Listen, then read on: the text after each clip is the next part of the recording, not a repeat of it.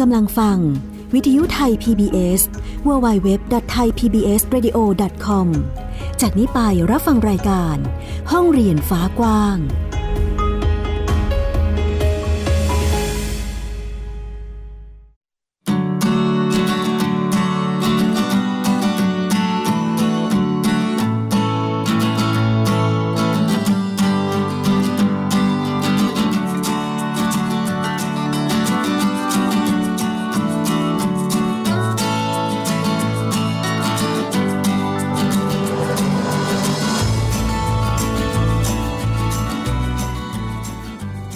ค่ะคุณผู้ฟังต้อนรับคุณผู้ฟังทุกท่านค่ะ เข้าสู่รายการห้องเรียนฟ้ากว้างนะคะ พบกันเป็นประจำเช่นเคยจันถึงสุกกับวิทยุไทย PBS www.thaipbsradio.com ค่ะ อยู่กับดิฉันอัยดาสนศรีเช่นเคยนะคะ มาพร้อมกับเรื่องราวข่าวสารด้านการศึกษาที่มีหลายประเด็นเลยทีเดียวที่นำมาฝากคุณผู้ฟังให้ได้ติดตามรับฟังกันนะคะ ไม่ว่าจะเป็นเรื่องของระบบการศึกษาสถานการณ์ด้านการศึกษาต่างๆ ที่ ส่งผลโดยตรงกับน้องๆนนักเรียนนักศึกษาก็นำมาเล่าให้ฟัง หรือแม้แต่การสะท้อนความคิดเห็น ในการปฏิรูปการศึกษาก็นำมาเล่าและพูดคุยให้คุณผู้ฟังเช่นเดียวกันนะคะ ซึ่งคุณผู้ฟังก็สามารถฟังเราได้หลากหลายช่องทาง ไม่ว่าจะเป็นเว็บไซต์ www.thaipbsradio.com แอปพลิเคชันไทย PBS Radio ค่ะ ดาวน์โหลดได้แล้วทั้งระบบ iOS แล้วก็ระบบ Android เลย นอกจากนี้ยังติดตามข่าวสารสาระต่างๆ กับแฟนเพจ Facebook ไทย PBS Radio ส่วนวันนี้จะมีอะไรให้ติดตามไปฟังกันค่ะ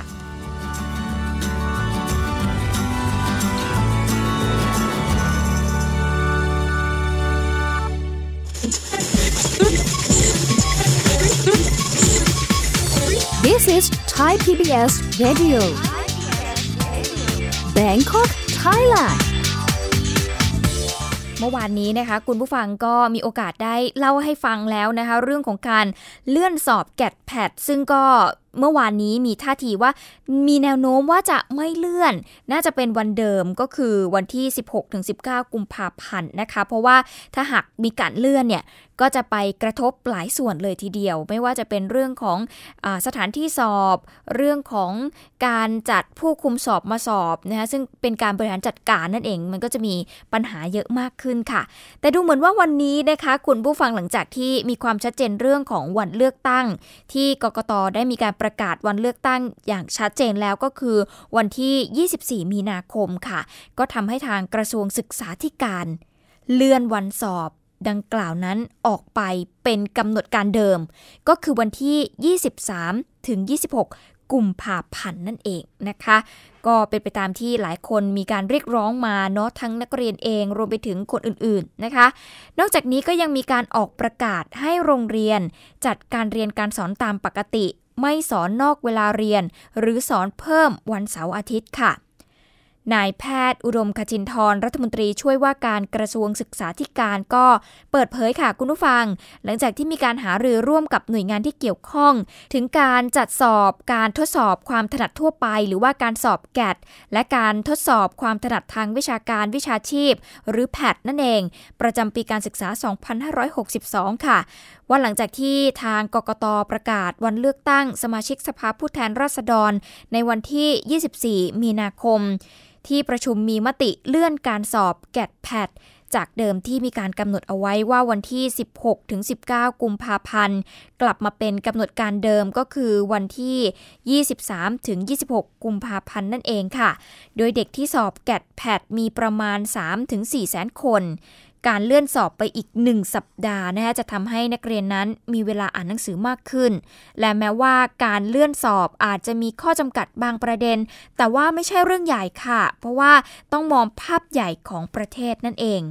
ขณะที่นายสนิทแย้มเกษรรองเลขาธิการคณะกรรมการการศึกษาขั้นพื้นฐาน หรือกพทก็บอกค่ะว่า ทันทีที่ได้รับหนังสือแจ้งอย่างเป็นทางการ จากสถาบันทดสอบทางการศึกษาแห่งชาติ หรือสอทศจะทำหนังสือแจ้งไปยังสถานศึกษาให้ทราบ ซึ่งโรงเรียนใดที่ต้องเป็นสนามสอบก็สามารถบริหารจัดการได้ เพราะมีระยะเวลาในการดำเนินการ นายสุชัชวี สุวรรณสวัสดิ์ประธานที่ประชุมอธิการบดีแห่งประเทศไทย หรือทปอเองก็บอกว่า การเลื่อนสอบแกดแพดไปเป็นกำหนดการเดิมก็คือ 23-26 กุมภาพันธ์เนี่ย เป็นการคืนความสุขให้กับเด็กๆค่ะ พวกเขาจะได้มีเวลาในการเตรียมตัวอ่านหนังสือมากขึ้น และทปอเองจะช่วยประสานกับทางสทศในการดำเนินงานด้านต่างๆขณะเดียวกันนะคะ แม้ว่าจะมีการเลื่อนการสอบกลับมาเป็นกำหนดการเดิม ก็ไม่ได้มีผลกระทบกับปฏิทินการคัดเลือกบุคคลกลาง เข้าศึกษาต่อในสถาบันอุดมศึกษา หรือ TCAS ในปีการศึกษา 2562 แต่อย่างใด ทั้งนี้นะคะกระทรวงศึกษาธิการได้ออกประกาศเรื่องให้สถานศึกษา จัดการเรียนการสอนตามปกติ สอดคล้องกับการเลื่อนการทดสอบวิชาความถนัดทั่วไป และการทดสอบความถนัดทางวิชาการและวิชาชีพ หรือแกดแพด และให้เหตุผลในการเลื่อนวันสอบค่ะว่า เพื่อให้สอดคล้องกับสถานการณ์ปัจจุบัน และมีกำหนดวันเลือกตั้งที่เลื่อนออกไปนะคะ และเพื่อให้นักเรียนทุกคนนั้นมีความพร้อม แล้วก็มีเวลาเพิ่มขึ้น ในการทบทวนความรู้ในวิชาที่ต้องเข้าสอบอย่างเต็มที่สถานศึกษาสามารถจัดกิจกรรมการเรียนการสอนได้เต็มหลักสูตร ไม่ต้องเพิ่มเวลาสอนในวันเสาร์อาทิตย์ หรือว่านอกเวลาเรียน ซึ่งส่งผลดีให้กับนักเรียนมีความสุข แล้วก็ไม่เคร่งเครียดกับการสอบจนเกินไปนั่นเองค่ะ ก็เลื่อนสอบแกดแพดนะคะ เด็กๆทุกคนคะไปเป็นวันเดิมก็คือ 23-26 กุมภาพันธ์ ดังนั้นก็เตรียมตัวให้เต็มที่นะคะสำหรับการสอบในครั้งนี้นั่นเองค่ะ มาต่อกันที่เรื่องต่อไปค่ะ คุณผู้ฟังเป็นเรื่องราวดีๆ ที่เกิดขึ้นนะคะจากความร่วมมือของหลาย ๆ ฝ่ายเลยทีเดียว เป็นการลดเวลาเรียนเพิ่มเวลารู้นั่นเอง เด็กไทยหัวใจติดปีกนะคะนำเอาเรื่องราวนี้มาจากกรุงเทพธุรกิจออนไลน์ค่ะ คุณผู้ฟัง ซึ่งเพลาเพลินบุรีรัมนะคะคุณผู้ฟังเขามีการจับมือกับองค์การพิพิธภัณฑ์แห่งชาติ และสมาคมเครื่องบินกระดาษพับจัดกิจกรรมลดเวลาเรียนเพิ่มเวลารู้ โดยจัดกิจกรรมสอสร้างสรรค์ เด็กไทยหัวใจติดปีกค่ะ ซึ่งเป็นการส่งเสริมทักษะการประดิษฐ์คิดค้นทางวิทยาศาสตร์ แล้วก็ส่งเสริมให้นักเรียนนั้นได้เข้าร่วมกิจกรรม เพื่อแสดงความสามารถด้านทักษะการเคลื่อนไหว จินตนาการ และความรู้นอกห้องเรียน ทางด้านวิทยาศาสตร์ และฟิสิกส์ และเพื่อความกล้าแสดงออก และมีการเพิ่มเวทีในการประลองฝีมือ จึงได้มีการจัดกิจกรรมแข่งขันเครื่องบินกระดาษครั้งที่ 1 ประจำปี 2562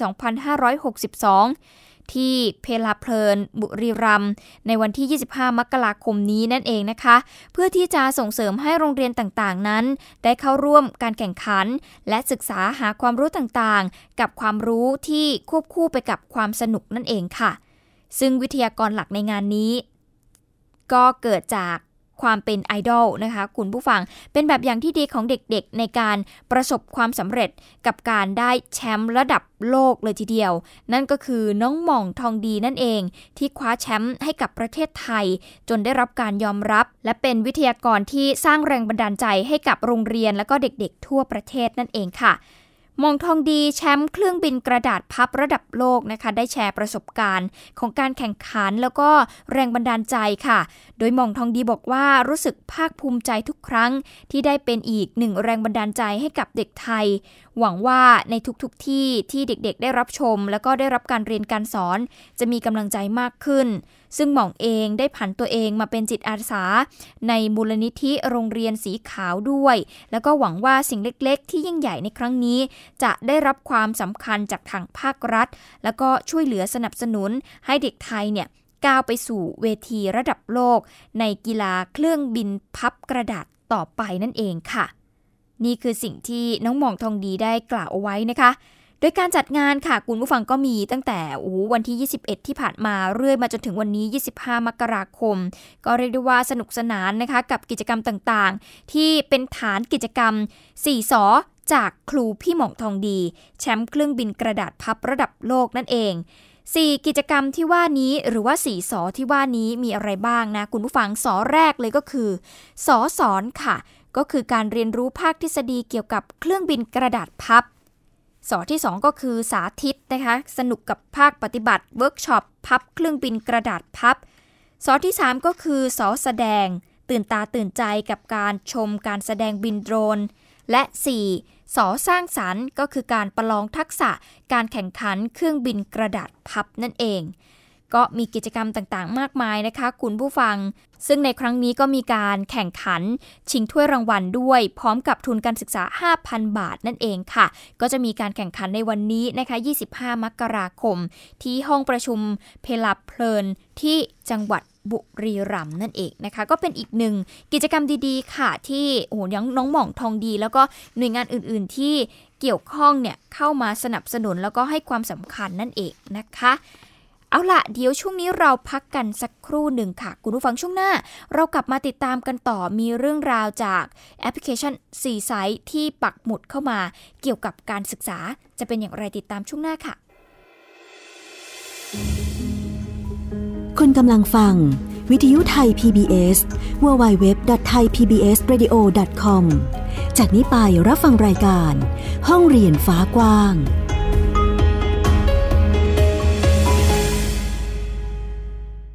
รู้ไหมความรู้ดีๆ ไม่ได้มีอยู่แค่ในหนังสือ ทีวีเหรอ YouTube เหรอ ไม่ใช่ นี่เลยไทย PBS Radio มิติใหม่ของการรับฟังข่าวจากไทย PBS Radio หลากหลายรายการสาระความรู้หรือสีสันบันเทิงรับฟังง่ายๆ ทางออนไลน์ไทย PBS Radio com และทางแอปพลิเคชันไทย PBS Radio อืม มันเจ๋งอะ่ะ ดีกว่าที่คิดไว้ตั้งเยอะเลย มาฟังกันเถอะเพื่อนไทย PBS Radio ทุกวันจันทร์ถึงศุกร์5นาฬิกาถึง 19นาฬิกาไทย PBS Radio ข่าวสารสาระเพื่อสาธารณะและสังคม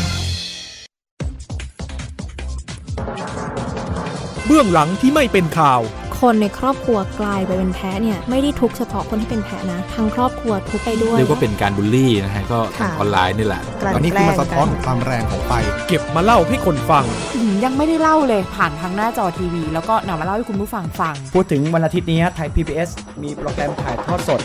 หลังใหม่ในสนามข่าวกับทีมข่าวไทย PBS ทุกวันจันทร์ถึงศุกร์ 13 นาฬิกาถึง 14 นาฬิกา ทาง www.thaipbsradio.com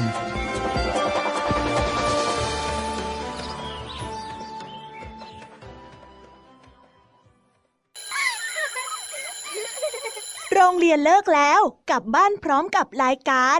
Kids Hours โดยวัญญาชยโย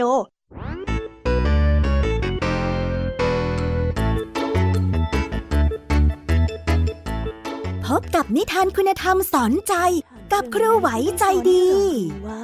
ไม่ควรเชื่อคำพูดของคนพลาน นอกจากนี้ลุงทองดีกับเจ้าจ้อยยังมีนิทานสุภาษิตมาเล่าให้ฟังนี่พวกเอ็งเนี่ยนะ มันลิงหลอกเจ้ากันจริงทั้งยังมีนิทานเด็กดี และพี่ยามีเล่านิทานสนุกสุดหันษาให้น้อง ๆ ได้ฟัง ทุกวันจันทร์ถึงศุกร์ 17 นาฬิกา ทางวิทยุไทย PBS www.thaipbsradio.com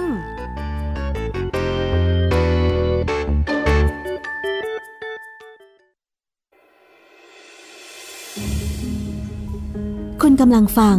วิทยุไทย PBS www.thaipbsradio.com จากนี้ไปรับฟังรายการ ห้องเรียนฟ้ากว้าง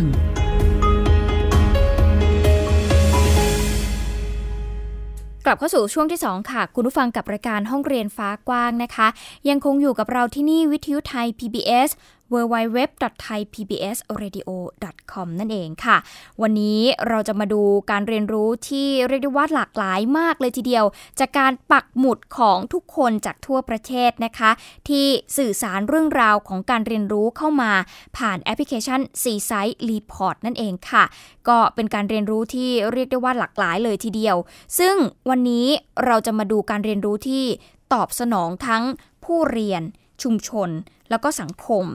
นอกจากนี้ยังมีเรื่องราวของการเรียนรู้ในรูปแบบของบ้านเรียน หรือโฮมส o ูลอีกด้วย ไปติดตามกับหมุดแรกนี้ไปฟังกันค่ะหมุดต่อมาจุดประเด็นที่เรื่องการศึกษาที่บ้านเรียนหนุมานค่ะ บ้านเรียนตามความชอบของครอบครัวจริยเจริญจังหวัดระยอง ปักหมุดเล่าเรื่องราวผ่านแฮชแท็กสาธารณศึกษา และแฮชแท็กพื้นที่เรียนรู้สาธารณะ ผ่านแอปพลิเคชัน c s i t e ค่ะ อธิบายถึงบ้านเรียนว่าต่างจากโรงเรียนบ้านนะคะ เพราะว่าบ้านเรียนคือการเรียนรู้ร่วมกันเพื่อนำไปสู่นิยามความสำเร็จใหม่ ตอบสนองทั้งผู้เรียนชุมชนและสังคม ส่วนโรงเรียนบ้านก็คือการเอาระบบโรงเรียนมาเรียนที่บ้านนั่นเองค่ะ บ้านเรียนหรือว่าโฮมสคูลเป็นรูปแบบการศึกษาที่จัดการโดยครอบครัวเป็นหลัก มีกฎหมายรองรับตามพรบการศึกษา และวันนี้จะพาคุณผู้ชมทุกท่าน ไปทำความรู้จักแนวคิดตั้งต้นของการจัดทำบ้านเรียนกันค่ะ จริงแล้วเริ่มมาจากสมัยที่ผมเองเป็นนักเรียนอยู่ คือเราเองก็เติบโตมาในระบบการศึกษากระแสหลัก ซึ่งมันเป็นเรื่องของการแข่งขันแข่งขันแพ้คัดออกอะไรอย่างเงี้ยเนาะแล้วก็ผมก็สอบเข้าโรงเรียนดัง ๆ อะไรเหมือนพี่น้อง แล้วก็จนมาถึงจุดหนึ่งจำได้ว่าตอนนั้นอยู่ชั้นม .5 เริ่มรู้สึกทนไม่ไหวกับชีวิตที่เราเป็นนักเรียนแบบนั้นนะ เราเบื่อวิชาเราไม่มีความสุขว่าง่ายก็เลยเริ่มทบทวนตัวเองว่าเออเรามาเส้นทางแบบนี้ไม่ไม่สนุกเลยไม่มีความสุขเลยชีวิตนักเรียนก็เลยตั้งใจตั้งแต่ตั้งแต่นั้นเลยว่า ถ้าวันหนึ่งมีลูกเนี่ยคิดว่าพอละการเรียนในระบบแบบนี้ถ้ามันมีหนทางอื่น เราน่าจะเลือกให้ลูกมากกว่าแล้วก็จะเลือกบ้านเรียนเนี่ยพูดง่ายๆที่สุดเนี่ยก็คือพ่อแม่ที่ตัดสินใจ เอาลูกตัวเองนะออกจากโรงเรียน แทนที่จะส่งไปโรงเรียนก็เอามาจัดการศึกษาเอง ซึ่งฝรั่งเขาเรียกโฮมสคูลมันก็เลยมีคนเอามาแปลเป็นไทยว่าบ้านเรียน ช่วงแรกๆเนี่ยเวลาเอาลูกมาจัดการศึกษาเองเนี่ยคนก็ยังติดรูปแบบโรงเรียน เพียงแต่ว่าเขารู้สึกว่าที่โรงเรียนเนี่ยมันไม่ใช่อะทำไมโรงเรียนถึงไม่ใช่สำหรับครอบครัวพวกนี้นะก็เพราะว่า หนึ่งในโรงเรียนเนี่ยมีปัญหาเยอะกับ 2 ก็คือว่าบางบ้านที่เขาค่อนข้างมีอุดมคติต่อชีวิตหน่อยเขาก็เขาก็ไม่เอา แต่บางคนก็มีเหตุผลมาจากลูกไปโรงเรียนแล้วไม่ชอบอะไปไม่ได้ อาจจะเป็นเพราะว่าเป็นเด็กที่มีความต้องการอะไรพิเศษบางอย่าง ที่ระบบการศึกษาในโรงเรียนในชั้นเรียนปกติ มันดูแลจัดการไม่ได้นะเหตุผลอะไรต่างๆ เหล่านี้เป็นที่มาของการที่เอาลูกออกจากโรงเรียนมาจัดการศึกษาเอง เด็กแสดงความสนใจของตัวเองออกมาไม่เป็นนะเพราะว่าระหว่างที่เขาเรียนอยู่ในโรงเรียนเนี่ยเขาไม่มีโอกาสได้แสดงความสนใจของตัวเอง ทุกอย่างมันถูกครูกำหนดไว้หมด ไม่เคยมีครูมาเข้ามาในห้องแล้วถามว่าวันนี้อยากรู้อะไรอยากเรียนอะไร ไม่มีเพราะครูจะมาบอกว่าวันนี้วิชานี้ครูก็เข้ามาในวิชานั้นอะไรอย่างนี้อันดับแรกก็คือว่าทำยังไงให้ลูกเรามีมีรู้สึกมีมีอิสระจากข้างในตัวเขาอย่างแท้จริง มีความมั่นใจอย่างแท้จริง ที่จะแสดงความสนใจของเขาออกมา เสร็จแล้วเนี่ยพอเราเอื้ออำนวยให้เขาได้เรียนรู้ในสิ่งที่เขาสนใจเนี่ยเขาจะมีสมาธิมีความจดจ่อเงี้ยนะมีความกระตือรือร้น มีความขยันหมั่นเพียรต่อเรื่องนั้นน่ะแล้วเขาก็จะเอาจริงเอาจังมาก ซึ่งมันไม่เหมือนกันในระบบชั้นเรียนที่มันเต็มไปด้วยความเบื่อ เพราะมันต้องทำตามที่ครูบอก เราก็จะเห็นได้เลยว่าความสำเร็จต่อมาคือว่าเขาจะเรียนรู้เป็น เรียนรู้ด้วยตัวเองเป็น แล้วก็เริ่มออกแบบการเรียนรู้ของตัวเองได้ ไม่ต้องมารอพ่อแม่ออกแบบให้ ไม่ต้องมารอครูบอก เขาจะออกแบบการเรียนรู้ด้วยตัวเองหมายความว่าเขาอยากรู้อะไรเขาก็เขาก็จะพยายามดูว่า แล้วเขาจะไปเรียนรู้จากที่ไหนอะไรยังไงวันนี้ที่บอกว่าพ่อแม่ทำบ้านเรียนเนี่ยบางคนบอกว่าเอ๊ะเดี๋ยวพ่อแม่จะเอาอะไรมาสอนจะสอนได้เหรอความจริงพ่อแม่ไม่ได้สอนหรอก เพราะสุดท้ายเนี่ยคนต่างรุ่นกันเนี่ยไอสิ่งที่พ่อแม่รู้เนี่ยนะบางทีเด็กเขาไม่ได้ต้องการรู้ เด็กเขาต้องการรู้ในสิ่งที่มันเป็นคนมันเป็นเรื่องของรุ่นเขาอะนั้นในการที่พ่อแม่จะไปตั้งตัวเป็นผู้สอนเหมือนที่ครูตั้งตัวเป็นผู้สอนเนี่ยความจริงมันไปไม่ถึงสิ่งที่เด็กอยากรู้จริง แล้วมันไปไม่ถึงสิ่งที่ควรจะรู้ในภาวะในในในรุ่นนั้น ๆ อย่างแท้จริงนั้นสุดท้ายเนี่ยเด็กเขาก็จะเรียนรู้ด้วยตัวเองเป็นส่วนใหญ่นะ บ้านเรียนเนี่ยมันจริง ๆ มันควรจะขยายตัวไปได้ดีกว่านี้นะ จริง ๆ แล้วหลังจากที่เรามีพรบการศึกษาแห่งชาติ แล้วมีมาตรา 12 ที่ยอมให้สถาบันชุมชนอะไรต่างๆ รวมทั้งบุคคลครอบครัวเนี่ยจัดการศึกษาขั้นพื้นฐานได้เองอะก็เปิดให้ครอบครัวจัดการศึกษาให้ลูกได้กลายมาเป็นบ้านเรียนเนี่ยตั้งแต่ปี 42 มาเนี่ยการศึกษาตามมาตรา 12 ที่ขยายตัวไปดีที่สุด มีมีอะไรมีผลสะเทือนต่อสังคมที่สุด สังคมรู้จักมากที่สุด ภาครัฐรู้จักมากที่สุดก็คือบ้านเรียนนะส่วนการศึกษาอื่นเนี่ยก็เท่ากับว่าตั้งแต่ปี 42 มาเนี่ยในแง่ของการศึกษาทางเลือกนะความก้าวหน้ามากที่สุดอยู่ที่การศึกษาบ้านเรียนนะการศึกษาโดยครอบครัว ปรัชญาหรือจุดมุ่งหมายทางการศึกษาเนี่ยนะมันต้องเป็นไปในทิศทางที่คล้าย ๆ เหมือนกับเรื่องการการพัฒนาที่ยั่งยืนนะมันก็ต้องมุ่งไปที่คนมีความสุข ใช่ไหมคนมีความสุข แล้วคนก็มาช่วยกันทำให้ชุมชนสังคมมีความสุข เมื่อเป็นอย่างนี้เนี่ยคนมันจะมีความสุขได้เนี่ยนะแล้วคนมันจะเรียนรู้อย่างก้าวทันไปกับโลกได้อย่างแท้จริงเนี่ยมันหนึ่งก็คือมันไม่มันมันไม่ควรจะติดกรอบอยู่กับการศึกษาแบบในระบบ ที่มันมีกรอบเยอะแยะมาก เพราะมันเอาเด็กไปอยู่ในห้องในการศึกษาแบบแบบอย่างใน กรอบของการศึกษาในระบบแบบเดิมเนี่ยมันก็มักจะสูญเปล่าล้าหลังในโลกที่กำลังเคลื่อนตัวไป เนื่องจากเทคโนโลยีเนี่ยมันมันเอื้อด้วยนะเพราะนั้นสิ่งที่น่าจะเหมาะสมที่สุดเนี่ยก็คือการทำยังไงให้คนเนี่ยมีความสามารถในการเรียนรู้ด้วยตัวเอง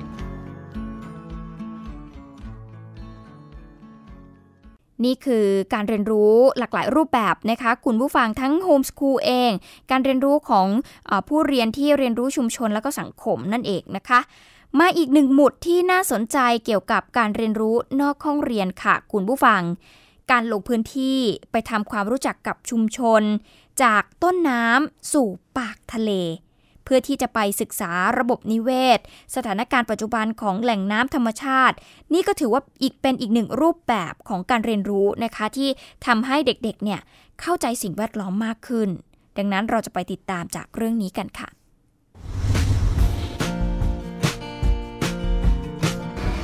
สวัสดีค่ะ เพื่อนๆ วันนี้แท็บนุ่นและก็แม่นะคะค่ะค่ะก็ มาเจอกันเราทำงาน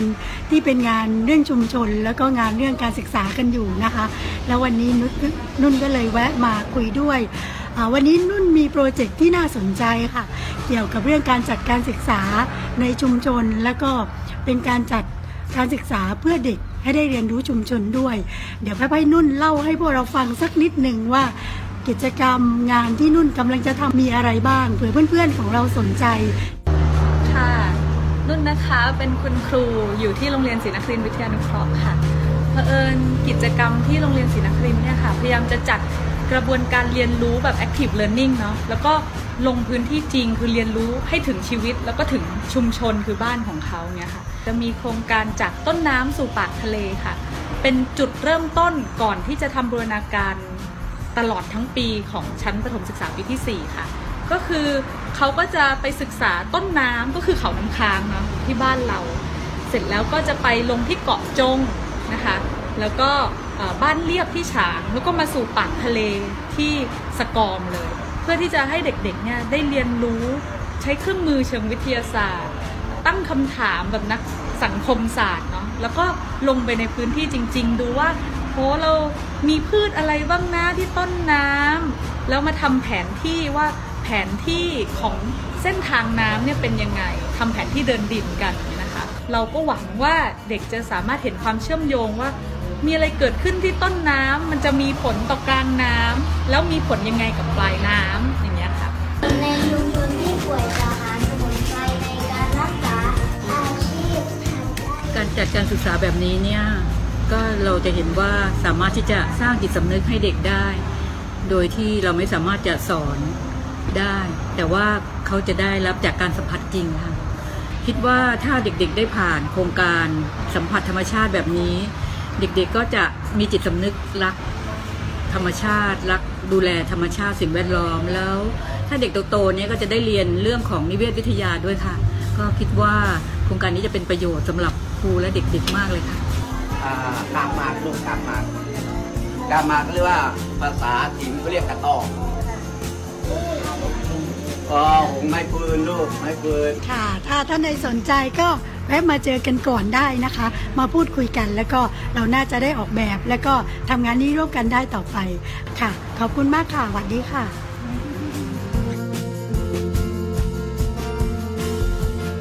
ว่ากันว่าการเรียนรู้ที่ดีที่สุดคือการได้ลงมือทำนะคะ ซึ่งเด็กๆเเขาได้ไปพบไปเจอไปค้นคว้าด้วยตัวเอง จากการลงพื้นที่ไปทำความรู้จักชุมชน ได้เห็น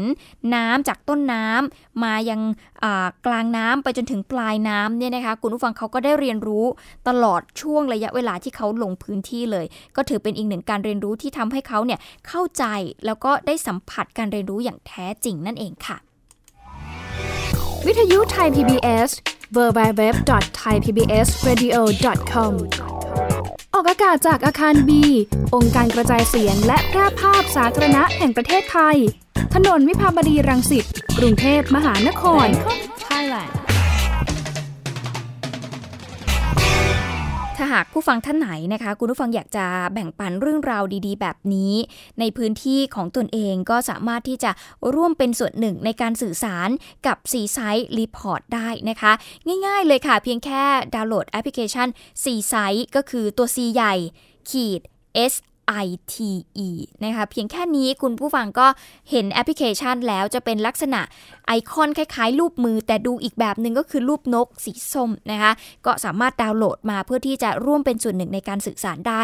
ปักหมุดพื้นที่ที่คุณอยากจะสื่อสารได้เลย ไม่ว่าจะเป็นเรื่องราวเกี่ยวกับการศึกษาดีๆ แบบนี้ หรือประเด็นอื่นๆ ก็สามารถที่จะร่วมสื่อสารกับเรา ไทย PBS ได้นะคะ วันนี้หมดเวลาของรายการแล้วค่ะ ติดตามกันได้ใหม่จันทร์ถึงศุกร์กับวิทยุไทย PBS วันนี้ดิฉันอัยดาสนศรีลาไปก่อน สวัสดีค่ะ ติดตามรับฟังรายการย้อนหลังได้ที่ เว็บไซต์และแอปพลิเคชันไทย PBS Radio ไทย PBS Radio วิทยุข่าวสารสาระ เพื่อสาธารณะและสังคม